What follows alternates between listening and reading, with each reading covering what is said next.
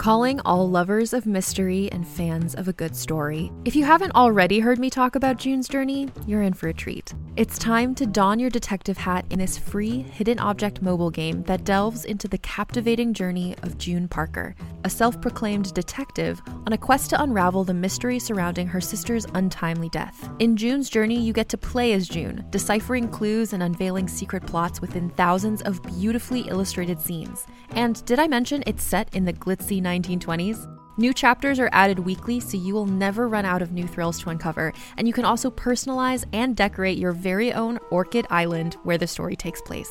How sharp are your detective skills? Find out when you download June's Journey on your Android or iOS device, or play online via Facebook Games. Your detective journey awaits.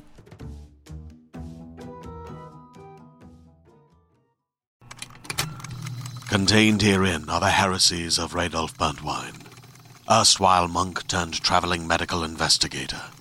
Join me as I uncover the blasphemous truth of a plague ridden world that ours is not a loving God, and we are not its favored children.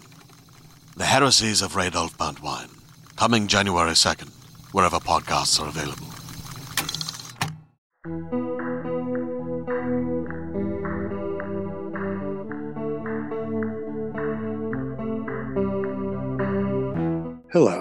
And welcome to the Fantasy Magazine Story Podcast.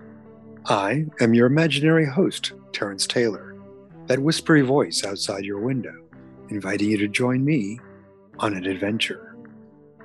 In this episode, listen to Markets, A Beginner's Guide by Shalini Srinivasan. Copyright 2022, narrated by Stefan Rudnicki. Fantasy Magazine is edited by World Fantasy finalists Christie Yant and Arley Sorg. Our podcast is produced by Skyboat Media. Shalini Srinivasan writes comics and fantasy for children and adults. Her books include Vanamala and the Cephalopod and Shukat Thukat. She spends a lot of time holding forth at captive students. So, join me for a getaway from the real world. Have we got a fantasy for you? Markets, A Beginner's Guide by Shalini Srinivasan. In the folds of banyan trees, between the treeish world and ours, are markets. Real markets, not the pale human sort that happen every week, as if things that are worth buying happen every week. A banyan market occurs one day a year which is as often as trees are willing to entertain on such a lavish scale. And once a year is just barely enough time to make the stuff that trees dream of. Revathi Kumar. Markets, a Beginner's Guide. Can I speak to your mother, please? The man at the door was the color of dead roses, dark red fading to ash at the pointy bits. Lavanya got the impression he had a lot of pointy bits, snaking out and seeking around. Lavanya glared. She tried, rather. It was hard to look at him. Something drifted across her cheek, a cobweb, maybe. One of the increasing number of things she and Appa were leaving undone around the house. The man was saying something. No, Lavanya told him, unhearing.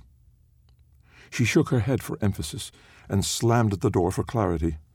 Just in case, she made sure to bolt all three bolts, even the top one that she could only reach if she dragged the dining table chair to the door and stood on it. Lavanya scrubbed her face hard to get rid of the cobwebs.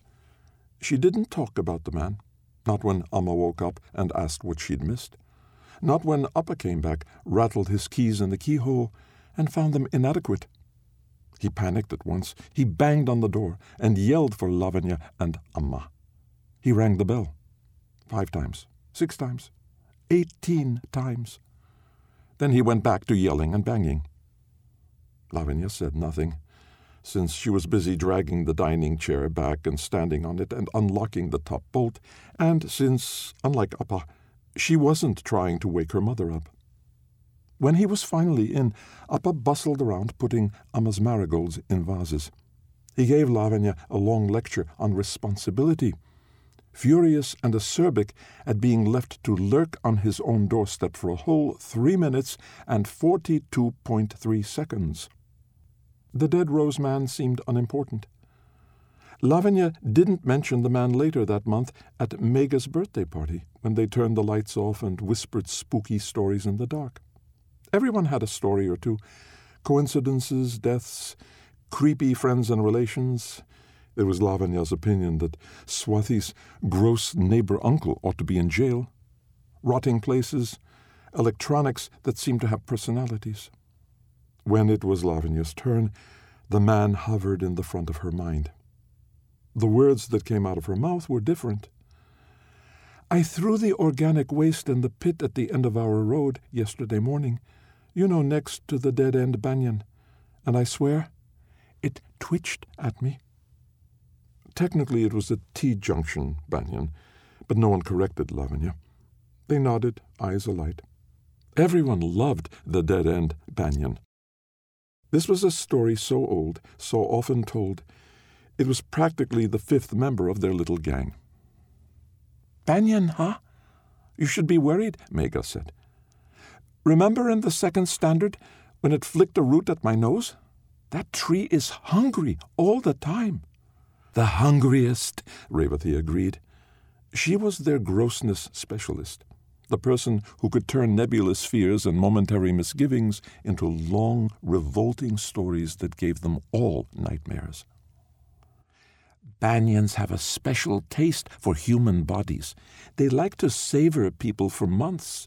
They will marinate you in your own digestive juices, and then slowly, slowly they'll inch over you.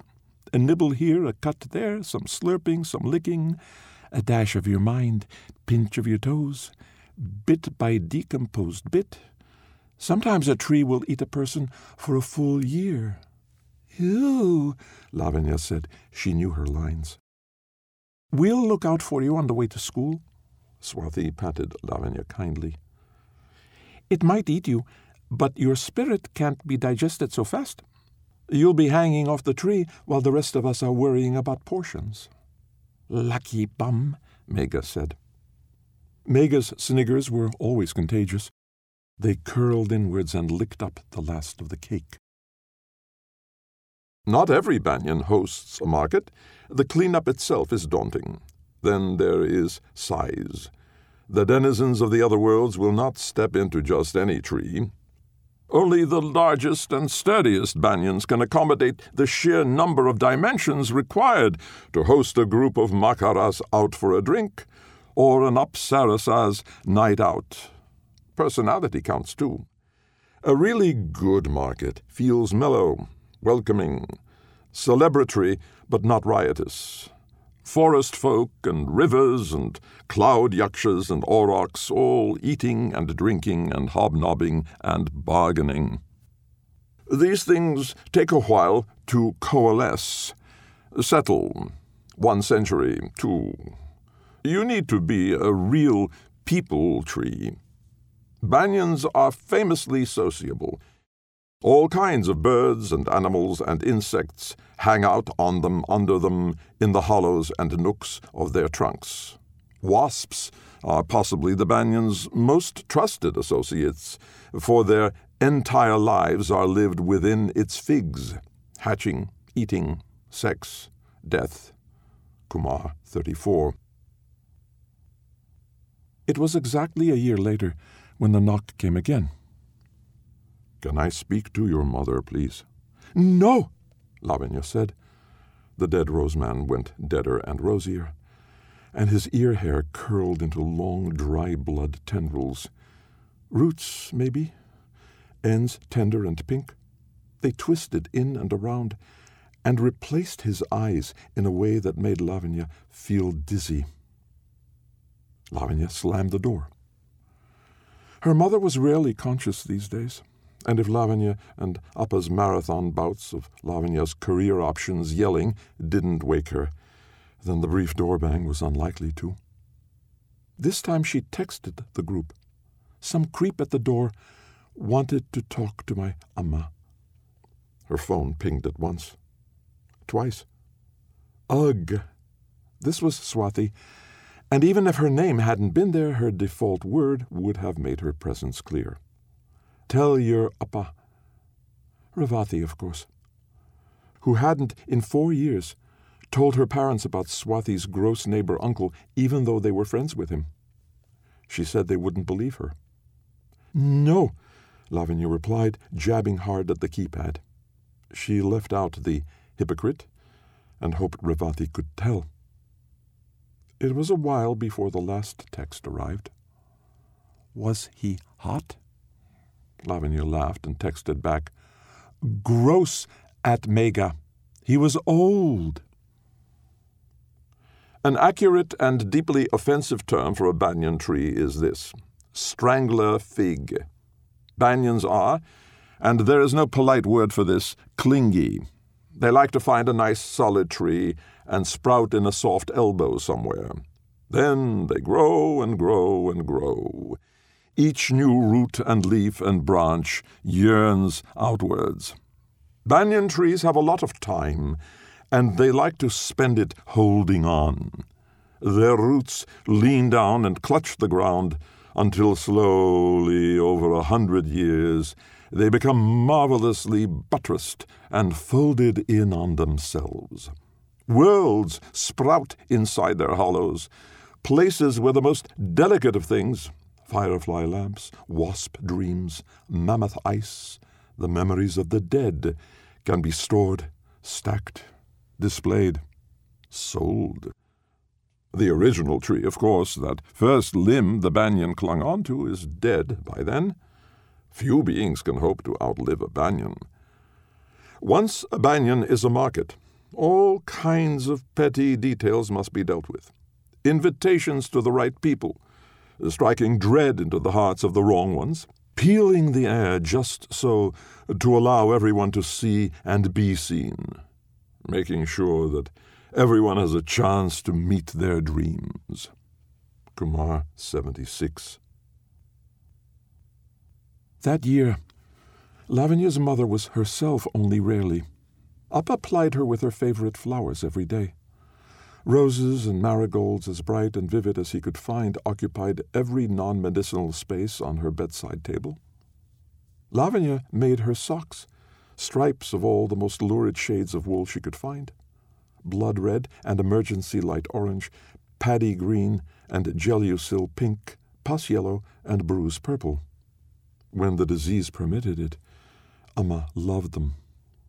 Beautiful, my favorites, she'd say in her stranger's voice before closing her eyes again. Most of that year, she was either asleep or fled. Her body was there, but the real Amma was away, on the run. In the mornings, Lavanya would arrange the table while Amma was still asleep pills and a flask of hot water, fresh socks and hankies in the drawer next to the endless Vicks jars. Flowers that showed even the slightest sign of withering would be removed and tied together. Lavanya dropped them under the dead end banyan on her way to school, along with the rest of the organic waste. She always felt lighter after. It was the same feeling she got after her period, as if she'd emptied out her body a little. Rains brought with them the recurring cobweb feeling of being touched, learnt, wrapped up. But these days it felt comforting. Lavanya stopped attacking the doorframe with the long handled broom.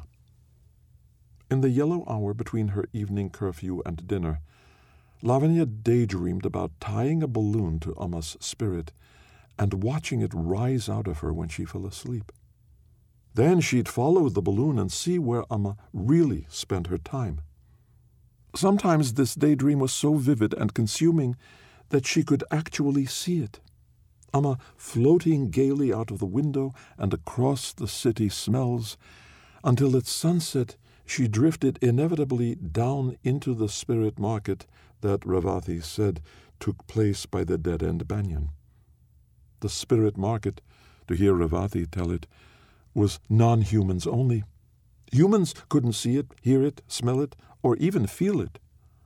To Lavanya, the dead end banyan only presided over a pile of garbage waiting for the municipal lorry to pick it up the next morning.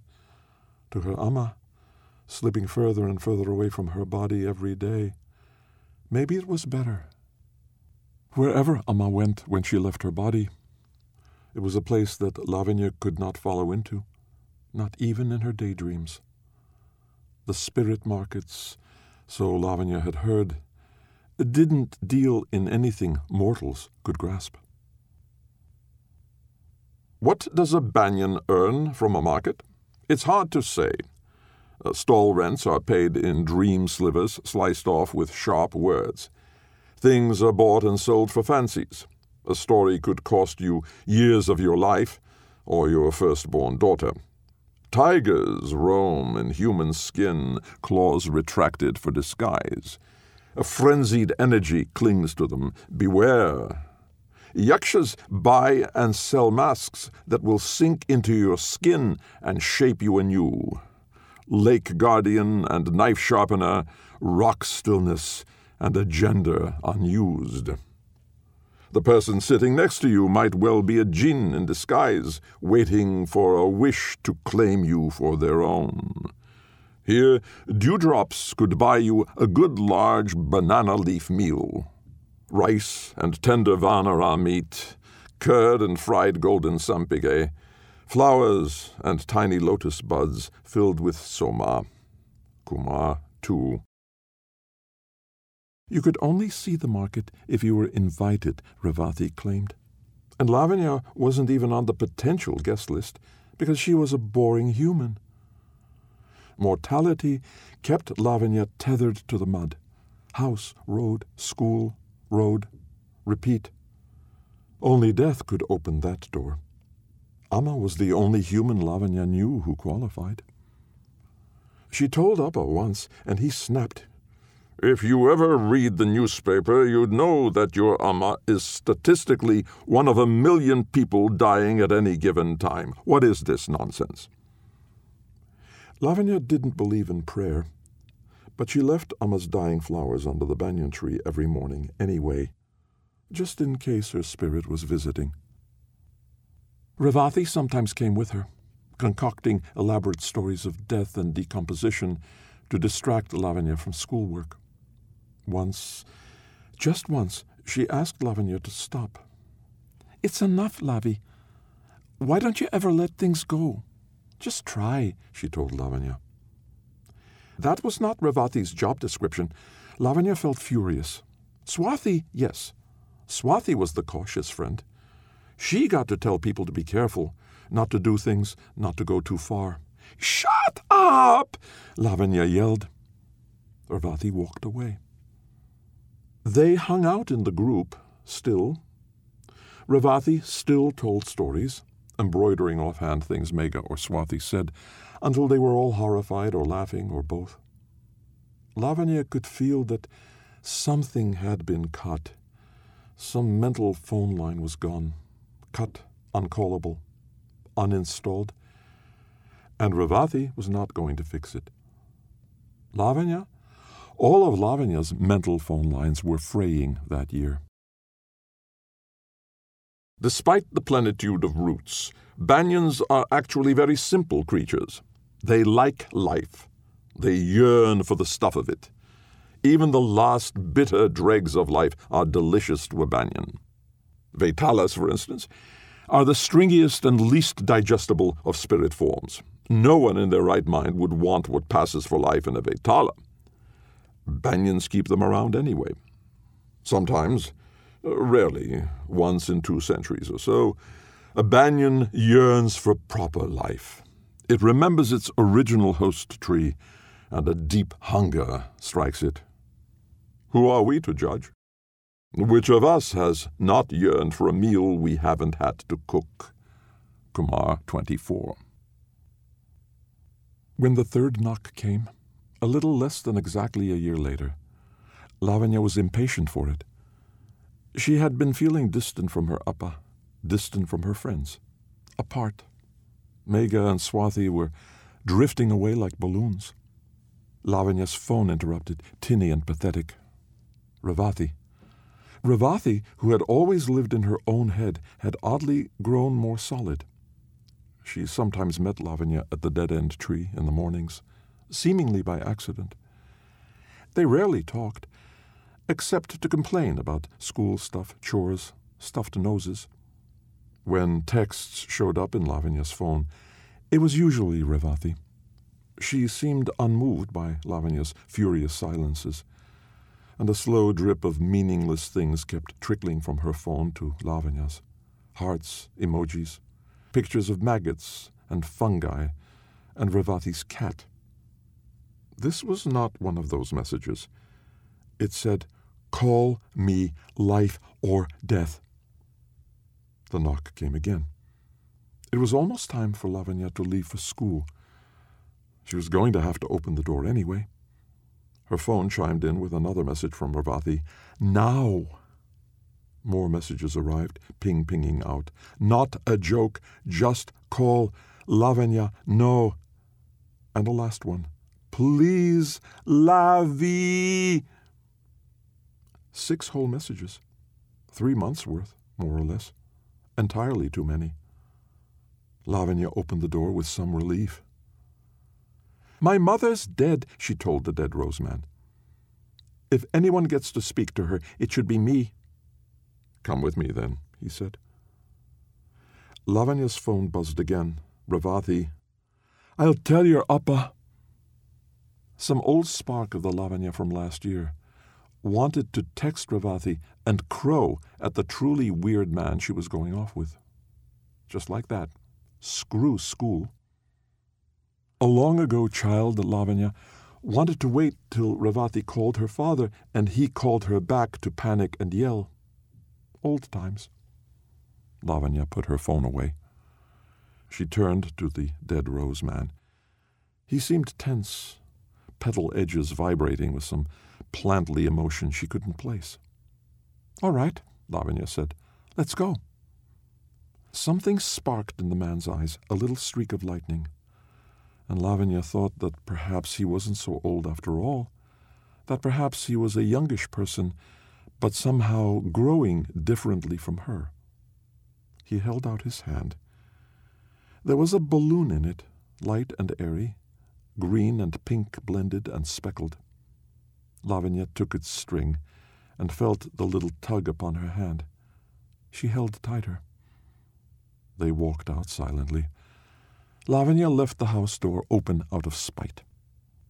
The dead rose man matched his pace to hers, and their feet left no marks. Before Lavanya, the air seemed thicker than usual, a curtain to be parted at every step. The balloon bobbed up and up and up. More splotches appeared on it, red and yellow and velvety looking. The dead rose man seemed unaffected. They took Lavanya's usual school route. At the dead end banyan, the man walked straight into the garbage pile. The balloon in Lavanya's hand bobbed and yearned after him, and she was helpless to refuse it.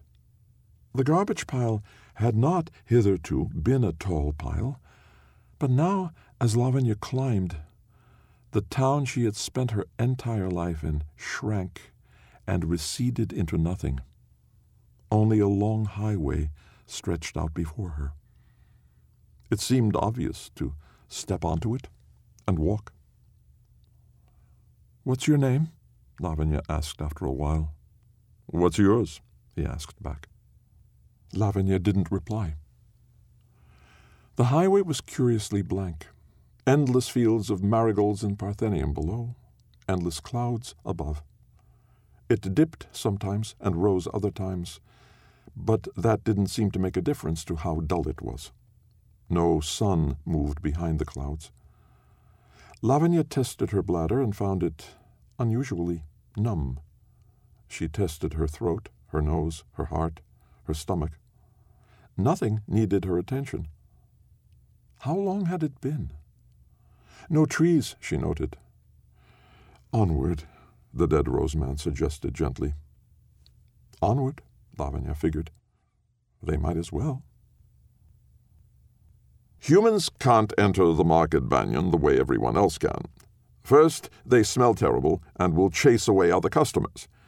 Some amount of dehumanifying must occur if their visit is to be successful. Second, human minds will not see or understand the banyan's space without proper preparation. They tend to lurk outside it and drop flowers. Some of them like to kneel or weep, or tie hopeful bits of cloth onto branches, as if the beaten down remnants of dead cotton are of any nutritional or aesthetic value. Humans need to be trained into seeing the door into the banyan. This is a slow and painstaking process.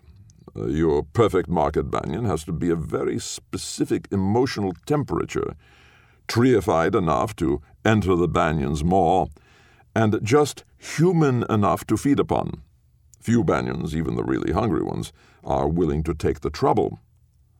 Most times it's easier to live on fig wasps Figs are plentiful and easy to produce, and wasps tend to dive straight in without asking any questions.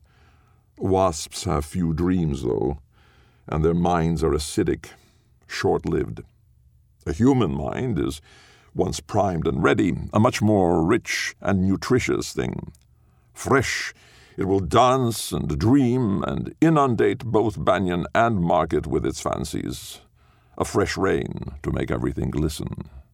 After, even the sludge of it can feed a banyan for a whole year. Many a banyan market has failed from an inadequately prepared human. Kumar 28.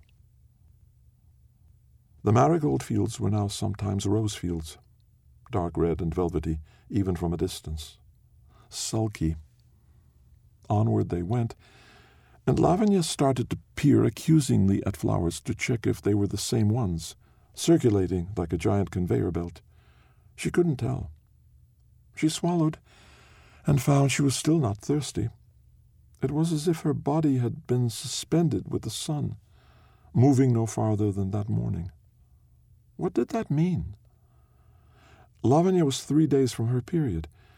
Would she forever be there, pickled in hormones, breasts swollen, back achy, and temper fraying? Lavanya counted she counted seconds, thousands and thousands of them. She leapt off the road and struck across the fields, counting steps. Between 83 and 84, the road was back, unfurling under her feet, and beside her, the man, serene as the fields. Another 180 degrees, still there, the road, the man. Over the centuries, the most successful market banyans come to understand humans. They learn to appreciate their delicate variations. Locally produced and fresh humans are highly prized, of course, as are those young enough for their minds to be pleasantly springy. Some banyans like their humans raw and struggling, while others prefer them docile. It is said the banyans of the western Ghats will only eat those seared by lightning, Ultimately, though, a human needs only to be willing. Humans live so much in their own heads, and sneaking in is where the virtuosity of a market banyan really shines. A skilled banyan will try to meet the human halfway. As with wasps, special fruit are grown and deployed to tempt in a human, juicy and sweet to their hearts and minds. There's an art to getting a properly luscious human science and craft, and that ineffable sense of connection needed to truly domesticate and cultivate a human, to coax them into the banyan's folds. And then, it is said, whispered and rustled really in the rarefied world of the ficus aristocracy, their tender human dreams will power a market of unparalleled exquisiteness. Kumar 3. Lavanya turned and examined the dead roseman. It was clear he didn't like to be looked at. There was something about him that sent her eyes sliding away when she tried to catalogue details. Lavanya squinted at his face. One nose, ash, two eyes, raisin, long mouth, charcoalish. Something sharp shot behind her eyes. Her head ached, and the bile lurking in her gullet perked up. Lavanya turned away, eyes swimming. She tried again. It was impossible. He would not be looked at. Lavanya felt a stab of envy. Here was a career to aspire to. Appa would hate it. How did you do it? she asked the man. Was there an entrance exam? Interviews? He shook his head, gestured to the fields. Oh, all right, said Lavanya. It was probably lunchtime in school, or even dinner. She chewed morosely on a marigold. It was many marigolds later that she noticed something moving at the corner of her eye. It was the dead rose man, and he was growing into a tree. His tendrils burgeoned and burst into delicate pink leaves. As they grew, they sped up, and huge branches of tougher greens and browns began to arch across the sky. Already it was clear that he was going to be massive. Lots of glossy leaves and many trunks made of melded buttress roots. The hollows of the roots were familiar shapes, needing only the usual garbage to make them homely. The marigolds shrank away from the tree, so did the highway. Lavanya felt no such compunctions. Three years of marigolds and roses had passed, and now there was only her and a growing yawn in the tree trunk, darkness spilling out onto her toes. Figs lay trampled on the ground, red fading to ash. A pleasant wet earth smell lingered. As Lavanya's sight sharpened, the air solidified and resolved into shapes, thin and fragile, and only tenuously human. Spirits, probably, vivid and gossipy and stripy as Amma's socks. Their bodies swayed and bent differently from Lavanya's no joints or ligaments to tell them where to angle and how. Tails and whiskers lashed. Heavenly anklets jingled. Leaves whispered and rattled. For a moment, Lavanya thought she heard a voice, faint and human. It was yelling. Of course it was. Everyone Lavanya knew was always yelling. The word rattling around might have been no. She shrank closer to the tree, so solid and immovable. A companionable root put itself on her hand, pink edged and eager. A savory roasting smell wafted through the door. More spirits arrived and drifted through the doorway, muslin fine puffs swanning through on invisible hangers. It was everything Lavanya had dreamt of. Amma! Are you here? Amma! Lavanya shouted and marched in. Banyans don't like being called strangler figs. They find the name lacks nuance and poetry. It mocks their hopes and dreams, they say. And it hurts their feelings in a sharp, waspy way. It is, however, entirely accurate. True maturity, for trees, as for prophets, comes from accepting one's self. Kumar 1. All quotes are excerpted with permission from Markets, A Beginner's Guide by Revathi Kumar. First published in The Branchings of Fate 27 Prophets on Prophecy. Editor Sri Sri Sunayana Amma. 4C Press 2103.